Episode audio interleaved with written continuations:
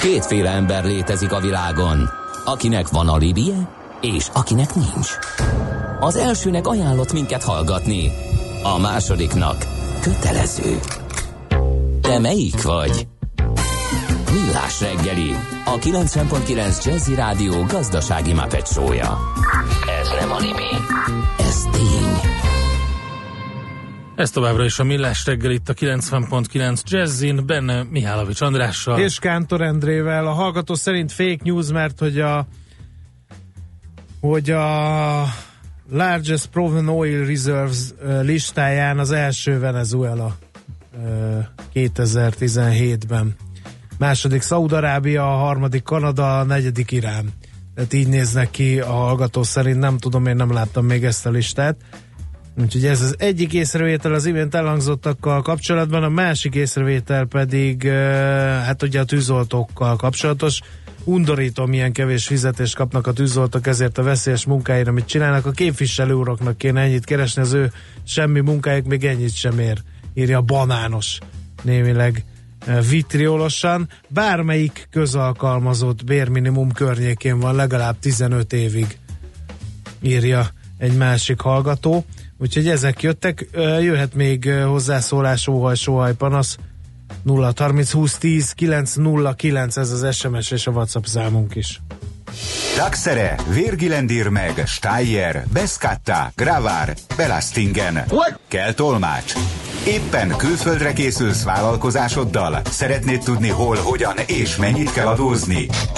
Adóvilág. Ismerd meg a világországainak adózási sajátosságait a Millás reggeli világjáró adó rovatával. Mert semmi sem biztos, csak az adó. Valahol még az sem. A vonalban pedig itt van velünk Gerendi Zoltán, a BDO Magyarország ügyvezetője, adótanácsadó partnere. Szervusz, jó reggelt kívánunk! Jó reggelt, sziasztok! Na, és a V4 kör utolsó fejezetéhez érkeztünk, még pedig Lengyelországhoz nézzük akkor meg, hogy a mi derék barátaink, történelmi testvéreink hogy állnak. Mit lehet róluk elmondani? Hát röviden jól, de kicsit belemegyünk, tehát ők a V4-be a legnagyobb ország, tehát ugye V4 ugye Magyarország, Szlovákia, Csehország, Lengyelország, ez egy ilyen történelmi szövetség, úgymond, amikor még csak három volt, tehát magyar, cseh, lengyel, és hát gyakorlatilag ebből a a történelmi szövetségből aztán lett egy gazdasági együttműködés, és így a v ők oszlopos tagjai. V4 azért lett, ami háromban, mert ugye Csehország ketté vált Szlovákiára és Csehországra. Na most a, a lengyel történelmek, kicsit fussunk végig rajta, mert az rengeteg minden hatása van a gazdaságra és az adórendszerre. Azt kell tudni, hogy Lengyelország annak egy történelmi nagy ország, 18. században elvesztette az önállóságát, és gyakorlatilag felosztásra került. Ezt, ez, ez, egy, ez egy elég szerencsétlen történet, ami egészen 1918-ig tartott, és akkor a, tehát Trianonnan tulajdonképpen a Versailles szerződéssel kaptak vissza ők területeket. Őket addig nagyjából három, három ország osztotta fel, Németország, az osztrák-magyar monarchia és, és, és az oroszok.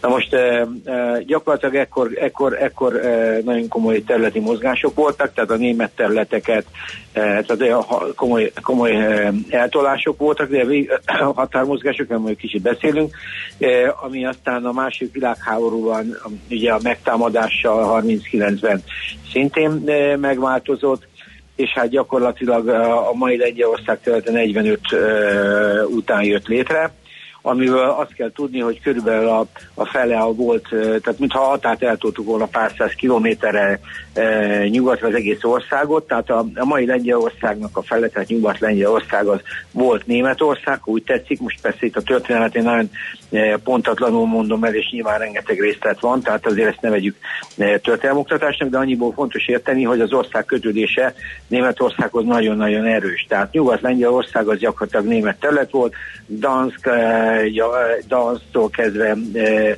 akkor gyakorlatilag a Kaliningrádi, ami eh, azt hiszem Königstadt eh, eh, volt, de gyakorlatilag ezek mind-mind német porosz területek voltak, és ebből, ebből eredően az országnak nagyon erős nyugat irányban, tehát németekhez a kötődése, de más irányba is, és a történelem során fogjuk látni ezt például a 90 utáni időszakban, hogy ezek a volt országok nagyon, tehát a, a monarchia volt országai, Ausztria és itt nagyon sokat fektettek itt be.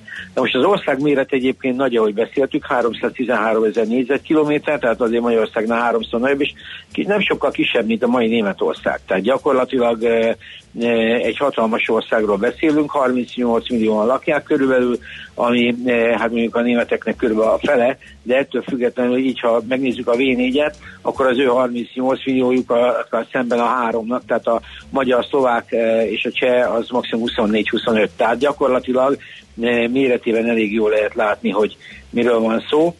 Most ezen a területen gyakorlatilag azt lehet mondani, hogy 70%-a a sík terület, tehát mezőgazdaságra alkalmas, bár ezen több mint 10 ezer tó van, azt mondják csak Édő Finnország az, amelyik, amelyik több tovat tud a világon felmutatni, így területe vonatkozóan, és ennek a 30%-át erdő borítja, tehát azért már látjuk, hogy ez a papíriparnak eleve egy jó kiindulási pont de vannak dél hegyei, itt van Szilézia, amelyik ugye hát gyakorlatilag ilyen e, e, forró pontja volt az európai fejlődésnek és ilyen német iparnak is. E, ott 2500 méterre magas hegyek vannak, és e, van e, gyakorlatilag Európában az egyik legnagyobb kőszén, és e, kőszénkészlet, de színes fémek vannak itt, tehát e, nemes fémek, és e, vasérc is, tehát a nehézipar az úgy egyből e, adja magát tehát gyakorlatilag az ország e, ásványi kincsekben, földrajzi adottságokban nagyon gazdag. Tehát ez, e, ez mindenképpen egy különbség mondjuk Magyarországhoz képest, mert azért mi például ásványi kincsekben ennek egy töredékét se tudjuk e, felmutatni, tehát más pályáról indulnak.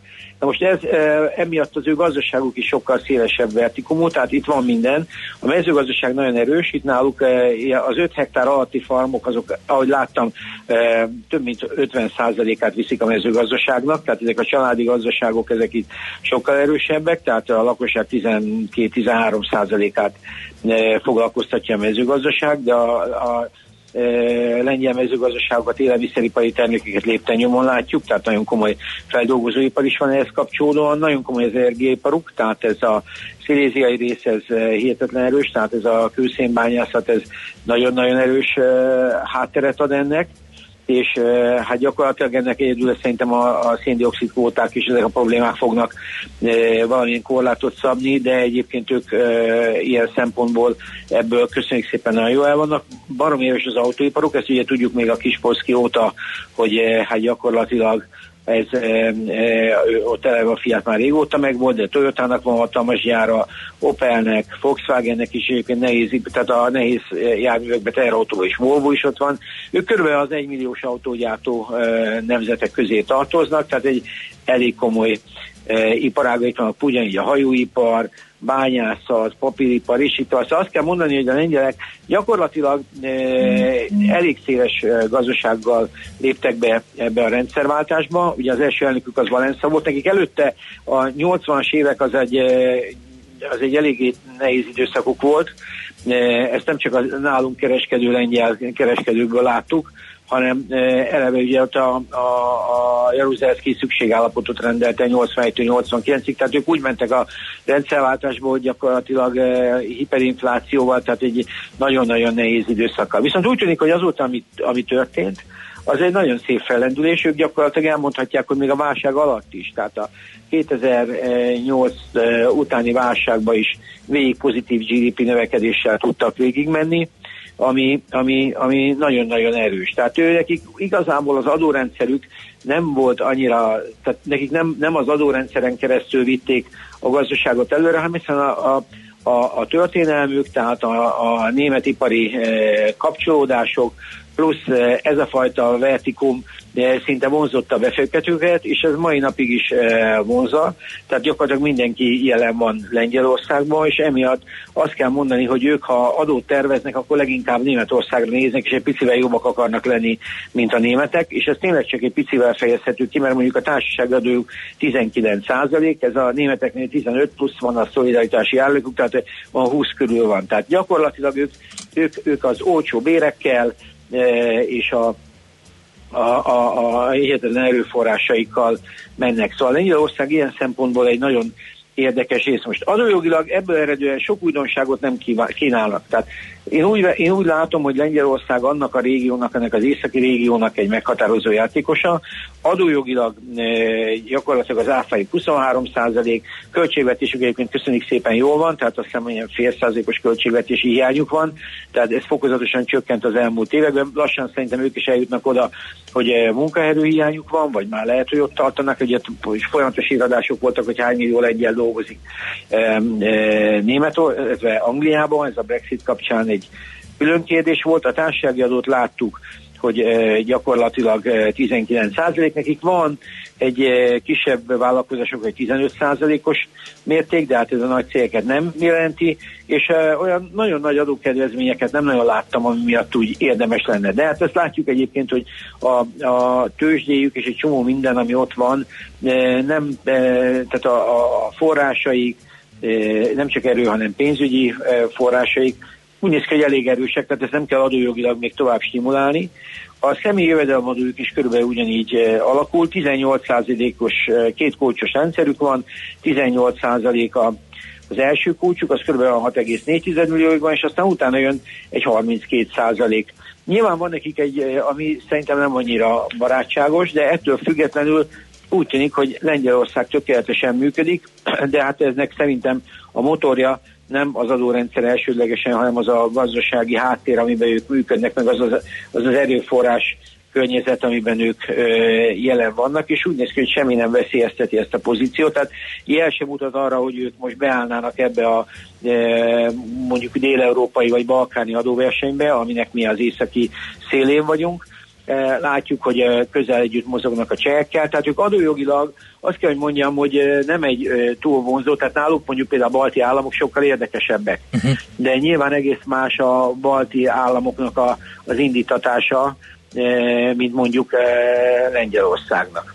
Szóval összességében azt lehet mondani, hogy egy, egy hatalmas ország, mindenképpen mintaország, a rendszerváltás utáni szerintem egyik nagyon komoly sikertörténet, és hát én kívánom nekik, hogy ez így menjen tovább, és ha hozzányúlnak az adóikhoz, akkor még biztos, hogy még, még, még ezen tudnak tovább stimulálni és javítani.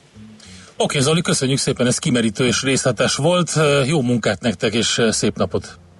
Köszi nektek is, sziasztok! Szervusz, Gerendi Zoltánnal beszélgettünk, a BDO Magyarország ügyvezetőjével, adótanácsadó partnerével, mert hogy Lengyelország a V4 országok közül az utolsó, amit adóvilág rovatunkban megnézünk. Jöttek észrevétek, Königsberg Kant városa történelmileg Kelet-Poroszország, Baltikum sem most, sem korábban nem volt Lengyelország része, ez óriási tévedés. A lengyel-litván eh, personálunió kérem szépen verte le a keresztes lovagokat, erről szól egy csomó történelmi regény.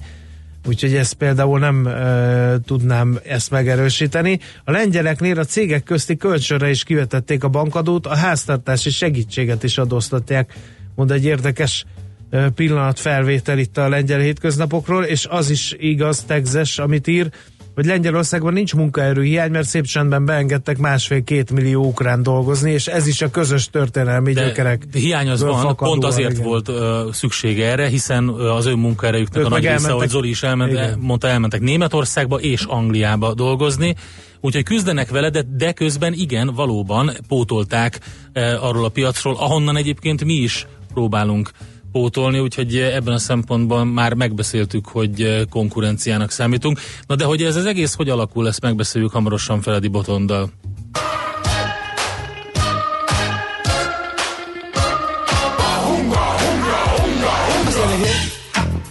the hip hip hip hip hop you don't stop rock it out baby bubba to the boogie bang bang the boogie to the boogie beat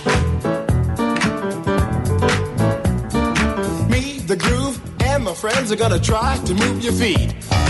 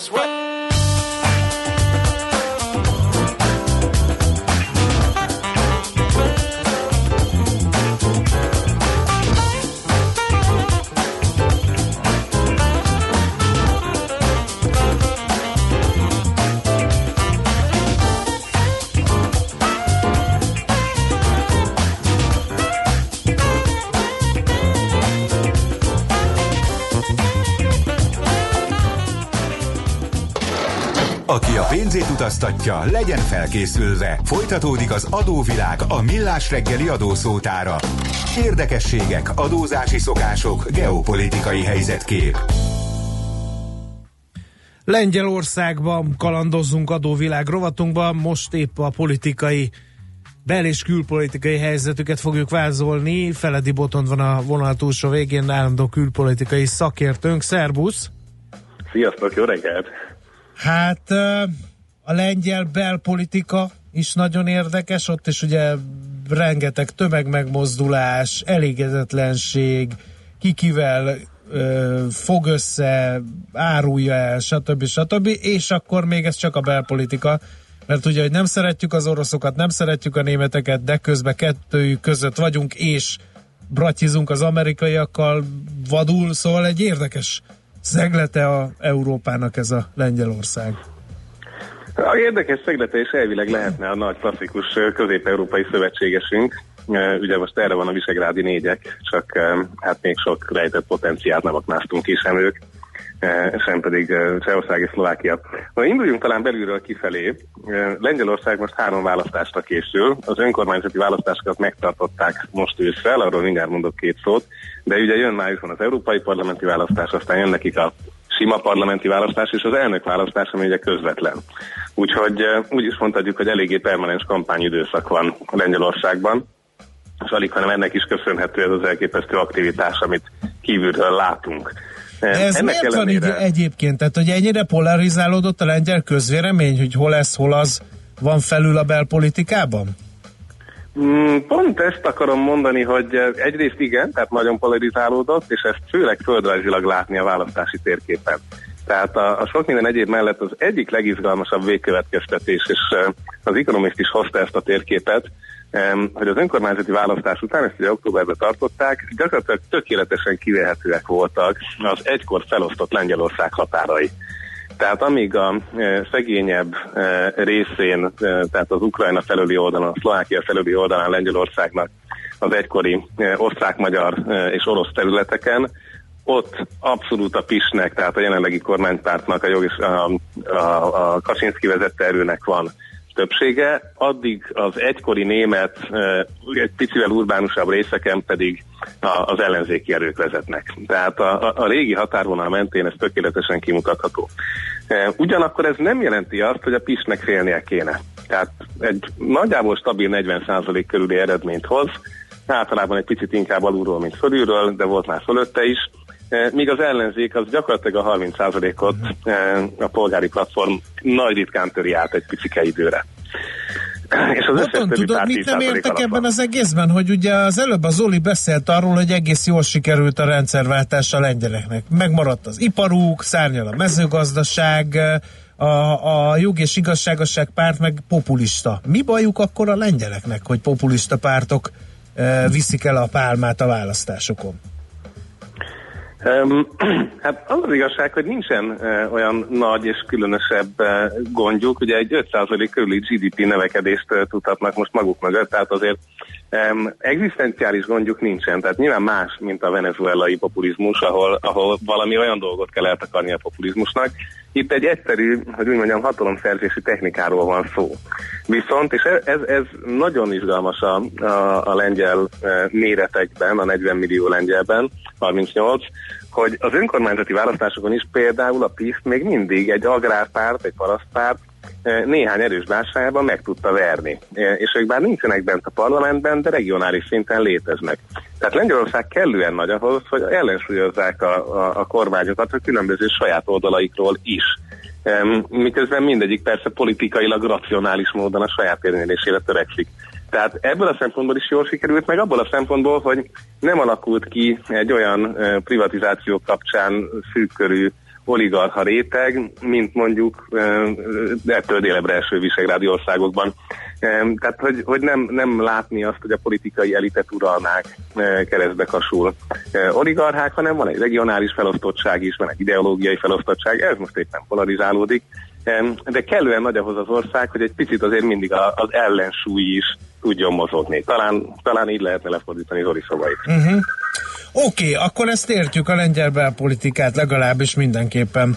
Hát most ugye volt egy gyilkosság, a, a Danszki polgármestert Igen. ugye megölték, és picit ebből is látszik, hogy persze rengeteg megmozdulás volt, és ezt politikailag nyilvánvalóan fel fogják használni, Ugye egyrészt nem egy, nem egy kuciákszerű gyilkosság, tehát nem derült ki, hogy egy oligarha rendelte meg közvetetten, stb., hanem elkapták az elkövetőt, aki szellemileg feltehetőleg sérült, és ennek megfelelően fogják kezelni ezt az ügyet. Elképesztő munkaerő hiány van egyébként egész Lengyelországban, tehát hogy, hogy gazdaságilag is tudnak, és emellett van egy, van egy az országnak a konzervativizmusából következő erős antikommunista szál, és ez az, amit meglovagolnak a, a kormánypárt részéről. Uh-huh. Ezek okay. a viták jönnek ki az Európai Unió felé is. Igen. No, akkor beszéljünk, ha már az Európai Unió szóba került, akkor beszéljünk az ország külpolitikájáról. Mennyire, uh, mennyire van benne a lengyel néplélekben az európai szkepticizmus, illetőleg hát akkor ez az Oroszország, vagy Európa, vagy egy harmadik út, az angol száz szövetség, ők hogy látják és hogyan gondolkoznak a világról? Ugye, a, a lengyelek alapvetően egy nagyon stabil atlanti bástyát jelentenek, tehát a keleti, a NATO keleti tagállamai közül alapvetően a balti, lengyel, román országok azok, akik kifejezetten az erős amerikai NATO bástyát jelentik. Tehát ők azok, akik lelkesek is, és csinálják is, és el is költik ezeket a pénzeket. Ugye különböző fegyverbeszerzésekben is vásárolnak az Egyesült Államoktól. A oroszokkal szemben teljesen egyértelmű az érzés, tehát orosz kémeket rendszeresen vadásznak, personálongrátává nyilvánítanak, küzdenek az orosz dezinformáció ellen, és gyakorlatilag ugye a kormánygép katasztrófája óta, amely a Kaczynszki testvérével együtt lezuhant, az orosz reptér közelében, azóta azért ez az orosz szál egy aktuál politikai érzelmi vonal mentén is egészen felfokozottá vált. E, tehát nincs, nincsen e, olyan orosz befolyás, mint amiről e, az egyéb pánszláv vonalat inkább meglovagló országokban, mint Szlovákiában szoktunk tudni beszélgetni. Nincs is akkora uniós szkepticizmus, mint ahogy ez kívülről látszik. Tehát ez, ez egy picit a magyar esetet mutatja, hogy maga a népesség egyébként személyesen nem orról meg az unióra, hiszen több millió lengyel egyébként külföldön dolgozik, vagy dolgozott, vagy hazajött, vagy nem a válság éveiben, de hogy minden család már érintett lehet abban, hogy valamilyen közeli vagy távolabbi tagja dolgozott más uniós országban. Tehát nincs egy csehországi uniós szkepticizmus, abszolút nem vehető ez ki. Inkább a kormány vívja a maga kis csatáit, most akár a bíróságra gondolunk, a legfelsőbb bíróságnak a nyugdíjazós történetére, akár a hetes cikk szerinti eljárásra, ez se haladt egyébként semmit sem előre, tapottat se. Tehát valószínűleg nem is, nem is fog ez nagyon sokat előre menni. Sokkal valószínűbb, hogy az EP választások után valahogy majd ezt az ügyet is elfektetik. Ugye a lengyelek azt szeretnék, hogy már a tanács ezt megtárgyalja, mert akkor kiderül, hogy nincs mögötte meg a többség és ejthetnék az ügyet. Úgyhogy, úgyhogy valahol azért ők abszolút lelkesek, és mivel ők a legstabilabban növekvő uniós ország, ugye több mint két évtizede stabilan viszik a növekedést, innentől kezdve azért az elitnek nincs is baja az unióval, hiszen látják, hogy ez neki gazdaságilag is egy kölcsönösen megtérülő történet. Hát érdekes a helyzet, az biztos, és nagyon fontos az, hogy, hogy merre billen a lengyel politika és a lengyel közvélemény kicsit mindig Amerika barát, ugye erről beszéltünk már korábban.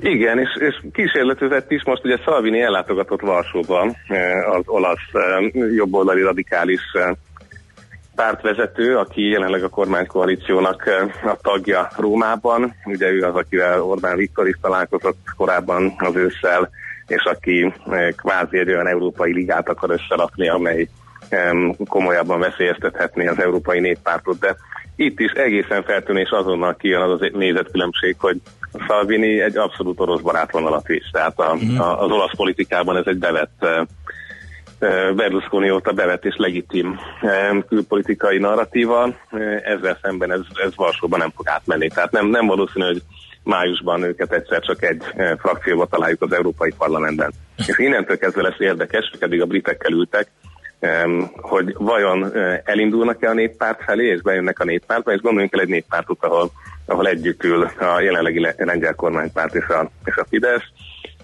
mennyire bárszínű lehetne egy ilyen LPT, vagy pedig elindul-e az a középső frakció, ami nem is szalvinista, de már nem is néppárti. Tehát nagyon izgalmas lesz európai politikai szintéren is, hogy a lengyelek hova teszik le a garast. Oké, Botont, köszönjük szépen az összefoglalót, jó munkát neked, és szép napot a továbbiakban. Nektek is hallgatok meg, és szervusztok! Dr. Feledi Botond külpolitikai szakértővel néztük át Lengyelországot, e, a Visegrádi országok közül. Ez volt az utolsó állomásunk adóvilág rovatunkban és e, a következő alkalommal pedig teljesen más vizekre fogunk kevezni, úgyhogy e, ezzel a V4 blokk az adóvilágban véget ért itt a Millás reggeliben. Ma sem maradtunk semmivel adósak. A Millás reggeli világjáró adórovat hangzott el. Jövő héten ismét adóvilág, mert semmi sem biztos, csak az adó. Valahol még az sem. Műsorunkban termék megjelenítést hallhattak. Magyarország sokkal nagyobb, mint gondolná. Minden vasárnap este 7 órától szélesre tárjuk Magyarország kapuit a Jazzy Hungarikumban. Bokros László bevezeti önöket a magyar zene világába, kulisszatitkokat oszt meg, mindezt fűszerezve egy kötetlen beszélgetéssel, amelyben megszólalnak a hazai zenész és művész élet kiválóságai. Jazzy Hungarikum. Barangoljanak velünk Magyarországon. Hazai értékekre hallgatunk, stílusosan és szenvedélyesen. Rövid hírek a 90.9 Jazzin. Megint leállhatnak a lakosságnak térítésmentes ellátást nyújtó fogászati rendelők, mert a kormány nem tartotta be az ígéretét, írja a népszava. A közfinanszírozott praxisok orvosai ismét gyűjtik az aláírásokat, újra tiltakozó akcióra készülnek. Másfél évvel ezelőtt a körzetek harmada állt le három napra, most azonban ennél jóval hosszabb tiltakozást terveznek. Az orvosok megelégelték ugyanis azt, hogy korábbi ígéretei ellenére a kormány továbbra sem hajlandó felszámolni az alapellátó fogászatok és a házi orvosi praxisok közötti finanszírozási különbségeket. Rekord összegű adóvisszatérítést kaphatnak az idén azok, akik nyugdíj célra takarékoskodtak, olvasható a napi.hu-n. Az önkéntes nyugdíjpénztárakba és a biztosítókhoz is 20-30 százalékkal több befizetés folyt be ugyanis tavaly, mint 2017-ben. A pénztártagoknál az adóévben teljesített egyéni befizetéseik után 20%, maximum 150 ezer forint lehet ez. A nyugdíjbiztosítást kötők szintén 20%-ot, legfeljebb 130 ezer forintot kaphatnak vissza. Csomag forgalmi rekord volt tavaly a Magyar Postánál. A cég valamivel több mint 41 millió csomagot és küldeményt kezelt, ami 5%-os növekedés 2017-hez képest, írja a világgazdaság. A csomagok 30%-át a negyedik negyedévben jegyezték fel. A harmadik negyedévben indulhat az 5G frekvenciák pályáztatása. A Nemzeti Média és Hírközlési Hatóság elkezdi az ötödik generációs mobil hálózatokon a szolgáltatások elindításához szükséges frekvenciasávok értékesítését, írja a Magyar Idők. A lap szerint már most jelentős a piaci érdeklődés, számos teszteléshez kértek engedélyt már az iparág képviselői amerikai elnök akar lenni, a volt Starbucks vezér. A 65 éves Howard Schultz azt mondta, függetlenként indulna a 2020-as amerikai elnök választáson. A CBS televíziónak arról beszélt, hogy a két párt rendszeren kívül centrista függetlenként indul majd az elnökségért folytatott versenyen. Schulz a műsorban úgy jellemezte magát, egész életében demokrata párti volt, ám sem a demokratákkal, sem a republikánusokkal nem ért egyet, mert szerinte egyik párt sem a népet szolgálja. Elsősorban a Dunántúlon és a középső országrészben kiadós mennyiségű csapadék valószínű, eleinte eső, ónos eső, később havazás is lehet.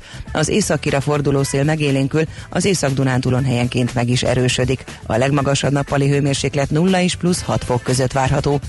A hírszerkesztőt Czoller Andrát hallották, friss hírek legközelebb fél óra múlva.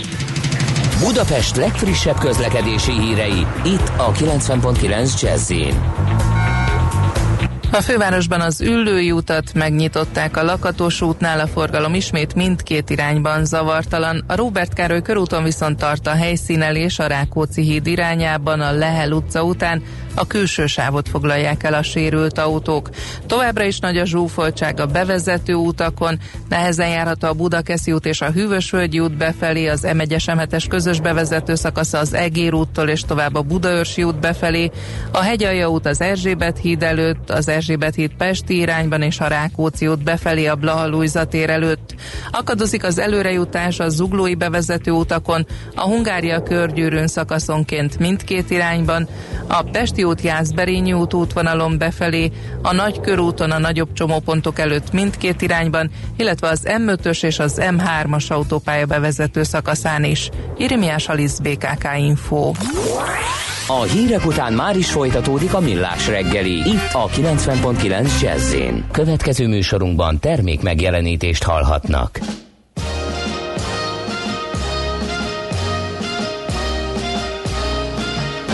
What now, my love? Now that you left me, how can I live? Live through another day?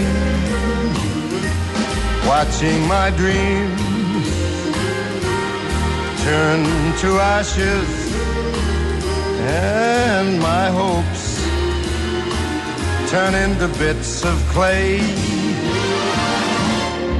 Once I could see, once I could feel, now I am numb, I've become unreal.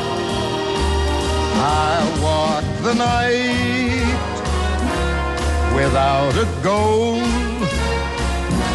stripped of my heart, my soul. What now, my love? Now that it's over, I feel the world, it's closing in on me. Here come the stars tumbling around me. There's the sky where that sea should be. What now, my lord? Now that you're gone, I'd be a fool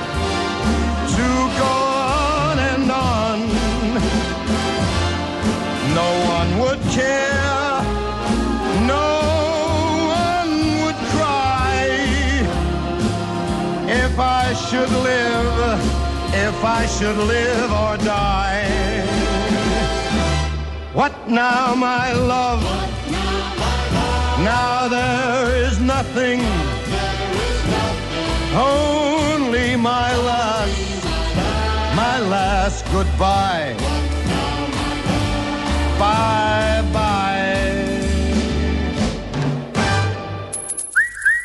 Aranyköpés a millás reggeliben. Mindenre van egy idézetünk. Ez megspórolja az eredeti gondolatokat. De nem mind arany, ami fényli. Lehet kedvező körülmények közt gyémánt is.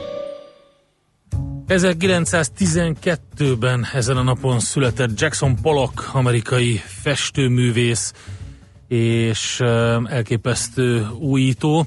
Őtőle idézünk egyet, és utána talán egy pár szót tudunk róla beszélni, mielőtt tovább megyünk. Azt mondta, a festmény a maga életét éli.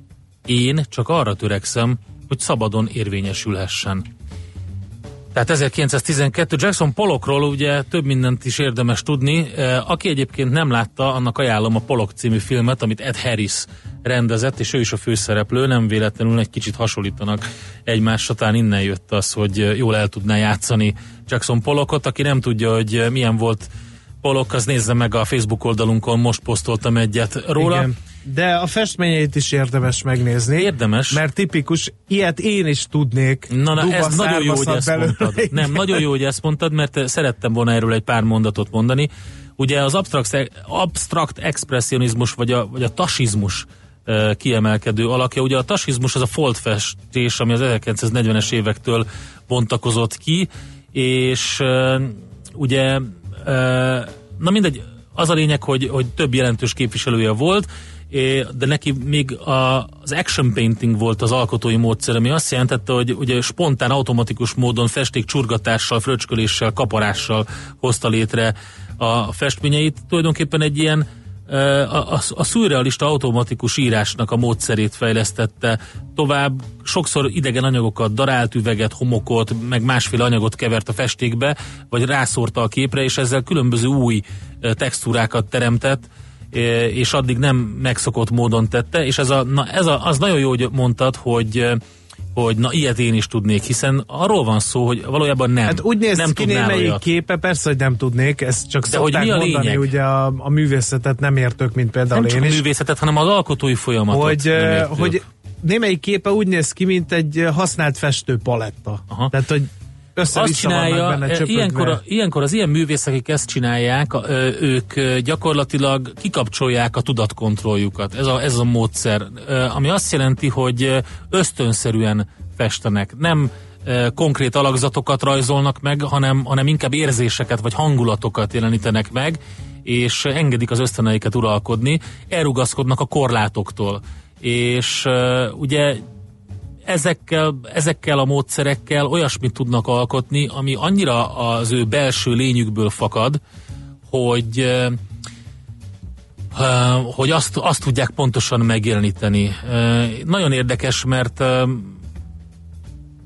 nem érnek véget, ilyen, ilyen végtelenek a festmények, soha nem érnek véget, nincsenek határai, inkább ilyen idillikus vágy megtestesítő képek uh-huh. ezek és a térbeliséget is sem lehet igazából érzékelni rajta, a színek adnak valamiféle támpontot a kompozícióról, szóval nagyon érdekes, hogy hogy, hogy alakul ki, és nem, nem tudna bárki ilyet festeni, éppen ezért tudnak ezek a művészek ilyet festeni, akik képesek arra, hogy azokból a, az egyébként általuk kiválóan művelt és megtanult korlátokból kitörjenek, akik, akik olyanok voltak, mint Jackson Pollock. Na most hát ő nyilván nem volt egy szent, sőt, elég érdekes élete volt, többek között sajnos a nagyon fiatalon, 1956-ban, tehát 12-es születés volt, 56-ban hunyt el autóbalesetben. Mindegy, a filmet érdemes megnézni, sok, sok mindent megtudhatunk belőle, vagy hát érdemes olvasni róla, Jackson Pollockról, nagyon-nagyon érdekes. És egyébként, ha már itt tartunk ennél az ilyen ezért is nem nevezik el ugye a képeiket nagyon sokszor, hogy valamiféle címet címe adnak legyen, neki, hanem inkább aha. egy számot adnak neki, mert azzal és jobban lássál bele te De volt képzeld el egy, volt képzeld el egy, hát nem, hát annak a, annak, a, annak a valaminek, ami ő belőle kitör ilyenkor, azt nem tudja úgy elnevezni, hogy mit tudom én, nem tudom, a, a, a Württembergi várkastélyet, ezt nem lehet így. Minden esetre volt egy fekete-fehér korszaka, azt képzeld el ráadásul, tehát még a szín, színmentesen dolgozott ezzel az action paintinggel, úgyhogy hát na, óriási, és mindenhez hozzá kell tenni, hogy egy icipici kis Wyomingi kisvárosban, Kódiban született, és ott nőtt fel, farmer földmérő geodéta apja volt, tehát semmi köze nem volt a művészeteknek a, a művészetekhez a családjának, úgyhogy már ezért is önmagában egy nagyon komoly de teljesítmény, úgyhogy Jackson Pollockra emlékeztünk. Aranyköpés hangzott el a millás reggeliben. Ne feledd, tanulni ezüst, megjegyezni arany. Van-e hallgatói reakciója? Igen, a Venezuela. Igaza van a kedves hallgatónak, de jó, hogy ezt mondta. Igen, többféle mérőeszköz van az olajiparban. Az egyik a kitermelés, amivel a kitermelésnek a szintjét mérik, és úgy sorolják az országokat, a másik pedig a, az, hogy a tartalékoknak a, a nagysága és gyakorlatilag tényleg a leggazdagabb kőolajban a leggazdagabb ország Venezuela, ahol gyakorlatilag a legújabb kimutatások szerint uh, ugye az EIA adatbázisa szerint a bolygónk legnagyobb olajkészlete van. A felszín alatt több olaj van, mint Szaudarábiában, és körülbelül annyi, mint Irakban és Irán, Iránban együttvéve. Kitermelés szempontjából azonban csak a 11. helyen kullog, még Brazília is megelőzi e, természetesen, úgyhogy ez egy teljesen más mérőeszköz, de, de tartalék szempontjából valóban a legnagyobb, úgyhogy köszönjük szépen ezt az észrevételt. És van-e még más, amit írtak a hallgatók? Más nem nagyon van. Akkor muzsikáljunk, és utána pedig jövünk öm, vissza, még pedig nemzetközi részvénymustrával. Következzen egy zene a Millás reggeli saját válogatásából. Music for Millions.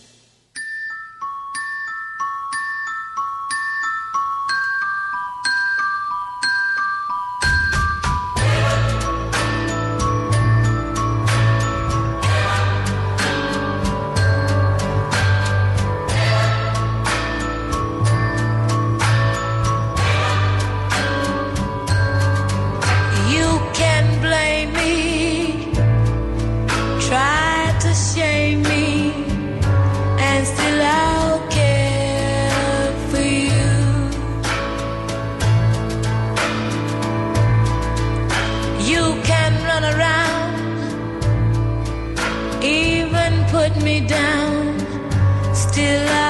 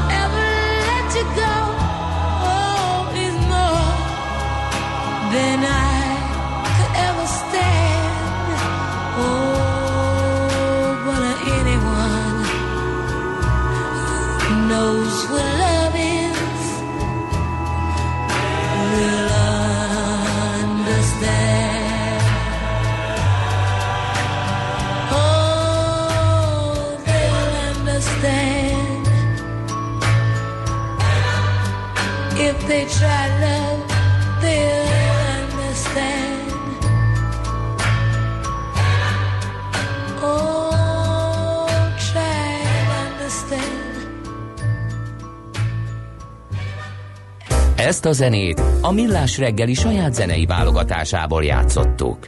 Indul a nemzetközi részvénymustra. A megmérettetésen jelen vannak többek között az óriási közműcégek, nagyotugró biotech vállalatok, fürge IT társaságok, na és persze a válság sújtotta lemaradók. Az esélyekről szakértőinket kérdezzük. Kapcsoljuk a stúdiót. És benne kapcsoljuk Varjú Pétert, aki az Erste befektetési ZRT igazgatója. Szervusz, jó reggelt kívánunk! Sziasztok, jó reggelt, üdvözlöm a hallgatókat. Na csak a Deutsche Bankról csak jót, vagy semmit? Akkor most mi lesz? Na, majd az élet megmutatja, hogy jó lesz-e, vagy, vagy mi, de egy nagyon erős hír érkezett rá. A, vagy hát igazából egyenlőre még csak hír, foszlány érkezett rá, méghozzá az, hogy Katar szeretné növelni a benn lévő befektetéseit. Ugye jelenleg 6,1%-ot birtokolnak belőle katari érdekeltségek, ez a királyi család és az ő és vezető politikusok által vezetett alapok, és most a katari befektetési ügynökség, ami, ami egy giga nagy befektetési cég 320 milliárd dollárral, és ilyen eszközökkel, mint mondjuk a Rosneft vagy a Volkswagen, bejelentett, hogy ebből szeretne venni, sem az időpont, sem a mérték az nem ismert ebben a pillanatban, de mindenképp egy, egy én azt gondolom, hogy pozitív dolog az amúgy pénzügyi stabilitást kereső Deutsche Bank számára A, a, ennek az ügynökségnek az elnöke az a Davosban már beszélt róla, hogy keresnek elsősorban pénzügyi infrastruktúra, illetve ipari területeken befektetéseket Európába, és ami még ugye publikus, hogy egy 10 milliárd eurónyi ö, következő 5 évben elköltendő pénzük van a német gazdaság számára, úgyhogy ezekből hogy valamelyes sakkozgatni, ö, hát nehéz, hogy ez pontosan mi is lesz. Egy dolog azért van biztos, hogy őket azért jel nem a kis stokkok szokták mozgatni, tehát jellemzően nagy összegeket szoktunk látni, illetve egészen gyors a döntéshozataluk, tehát szinte, szinte pár nap alatt végigvisznek egy-egy ilyen befektetést. Uh, úgyhogy Deutsche Bankra azt Mi gondolom, lesz a neve a banknak? hát nem hiszem, hogy nem tudom, hogy Deutsche Katar. Katarisse lenne, vagy- banke. Katar is. Igen. Ugye azért valószínűleg na, itt, itt azért nem olyan számokról van szó, hogy őt nem tudom irányító mm. pakettet szerezzen, de mindenképpen azért egy pozitív hír, tényleg így, így szegény Deutsche Bankot e, próbálja azért mindenki például a Commerzbankkal kiházasítani a, a saját állama. Ők ugye folyamatosan e, cáfolják és, és próbálnak saját erőből a saját lábon megállni mindenféle fúzió nélkül, és hát ezen az úton egyébként akár ez egy pozitív lépés is tud lenni, hogy meglátjuk a részleteket. De Na jó, de azt mondjuk rá, hogy szegény Deutsche Bank, de azért ezt jó maguknak köszönhetik alapvetően. Um, igen, azért... Mint nyilván- vezérszereplők ugye a gazdasági Hát világválságban. nem csináltak szép dolgokat az alatt az idő alatt, fogalmazzunk itt. Itt már tiltott finanszírozástól kezdve a pénzmosáson keresztül minden előkerült, ami előkerülhet. Igen, Sötét ügy egy bankkal kapcsolatban. Igen. Pár évvel ezelőtt egyszer volt egy ilyen törekvés, hogy megpróbálják feltérképezni, körülbelül mi az, amivel szembenéz, és nem sikerült. Tehát, hogy Igen, tényleg emlékszem erről beszélgettünk, hogy a menedzsment mondta, hogy na elég, Belevesztek. akkor most csinálunk egy nagy takarítást, és akkor ennek mindenki örült a piac is, hogy akkor végre tisztáznak mindent, hullottak is a csontvázak rendesen a szekrényből, folyt a pénz, szórták a pénzkártérítésre, mint majom a lisztet, ugye? De hát csak nem múlik el ez az egész a De azt Deutsche mondok, Bank a vége is az volt egyébként, hogy beismerték, hogy nem tudják megmondani, hogy mennyi. Látnak valamennyit, de azt is, hogy ez még nem a vége. De én azt nem értem, Péter, bankszakmailag, hogy ezt ki csinálta? Tehát, hogy úgy csinálnak, mint erről nem Az a, tudott volna a, vezetni. a Volt Jeremy egy- Irons csinálta, De- ő elrepült igen. utána a De bement egy ilyen, és bement egy ilyen banki volt. alkalmazott, és így ült a számítógép előtt, és azt mondja, hogy igen, hát nem kereskedhetünk Iránnal, de csináljuk már. Hát valószínűleg tudod, ez a, a, valahol ez a túlzott szabályzás és a szabályok nélküli életből fakadó probléma azért, mert ők meg igazából nem csak ezek a, a így milyen csúnya dolgok azok, amik őket téppázzák, hanem, hanem úgy egyszerűen képtelen profitot előállítani, rengeteg óriási költség mellett futnak, tehát hogy nem tudták úgy átalakítani a struktúrájukat egyelőre, hogy ez termővé tudjon válni.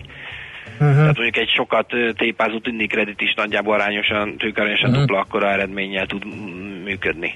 Uh-huh. És akkor még, még továbbra is olyan bankot hoztam, ami nem a legjobb és legszebben működő Persze. bank. Tehát, hogy, hogy, hogy, de ez egyébként nagyjából a szinte a Commerzbankra is igaz, ez a két nagy német bank, ez, ez meglehetősen hát nem sikerült hatékonyan működniük, no maradjunk ennyi. Oké, okay, oké. Okay. Szóval rá érdemes lesz nagyon figyelni, eh, ahogy érdemes lesz figyelni a Siemens Alstom történetet is. Úgy Mi az nem sikerült- zárult le?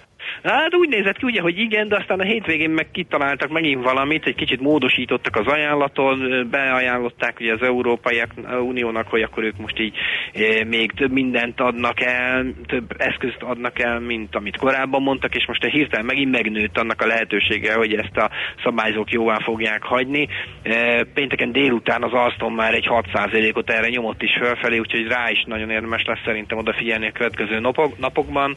De úgy általában, és egy kis színesnek így a végére, hogy általában részvénypiacokra érdemes lesz figyelni, a Goldman Sachs hétvégi egyik konferenciáján hozták ki azt, hogy a legizgalmasabb és a legjobb befektetés 2019 a részvénypiac lesz 5-10% közötti hozammal, eh, és ezen belül is Ázsia, Japán kivételével a top eh, sejtése a Goldman Sachsnak, hogy arra kell idén nagyon figyelni, úgyhogy majd megpróbálunk a mostrába egy kicsit több Ázsiát behozni. Jó, Talán. legyen így. Jó. Nagyon szépen köszönjük a mostani is egészen impulzív és egészen informatív volt. Hála neked, úgyhogy jó kereskedést kívánunk hálából is cserébe. Szép napot nektek és a hallgatóknak is. Sziasztok! Szia, szia! Varjú Péterrel beszélgettünk az ESZTE befektetési ZRT igazgatójával. A nemzetközi részvénymustra mai fordulója ezzel befejeződött. Nem sokára újabb indulókkal ismerkedhetünk meg. nem néz. Czoller Antti döbbenten nézi, hogy mi esik kint, mert ilyen havas, esős, ónos, Ez már havazás szitálós. szerintem. Nem, mert hogy így minden számításaim szerint minden 30 valami, ami lehullik az év, égből, az hópehely. Minden 30 Hát így szembe. minden, minden 30 hópehely, minden Igen. második madár. Igen. Na, a lényeg, hogy uh, mielőtt megint uh, mélységeket ütnénk, szárnyaljunk magasságokba Czoller Andi híreivel.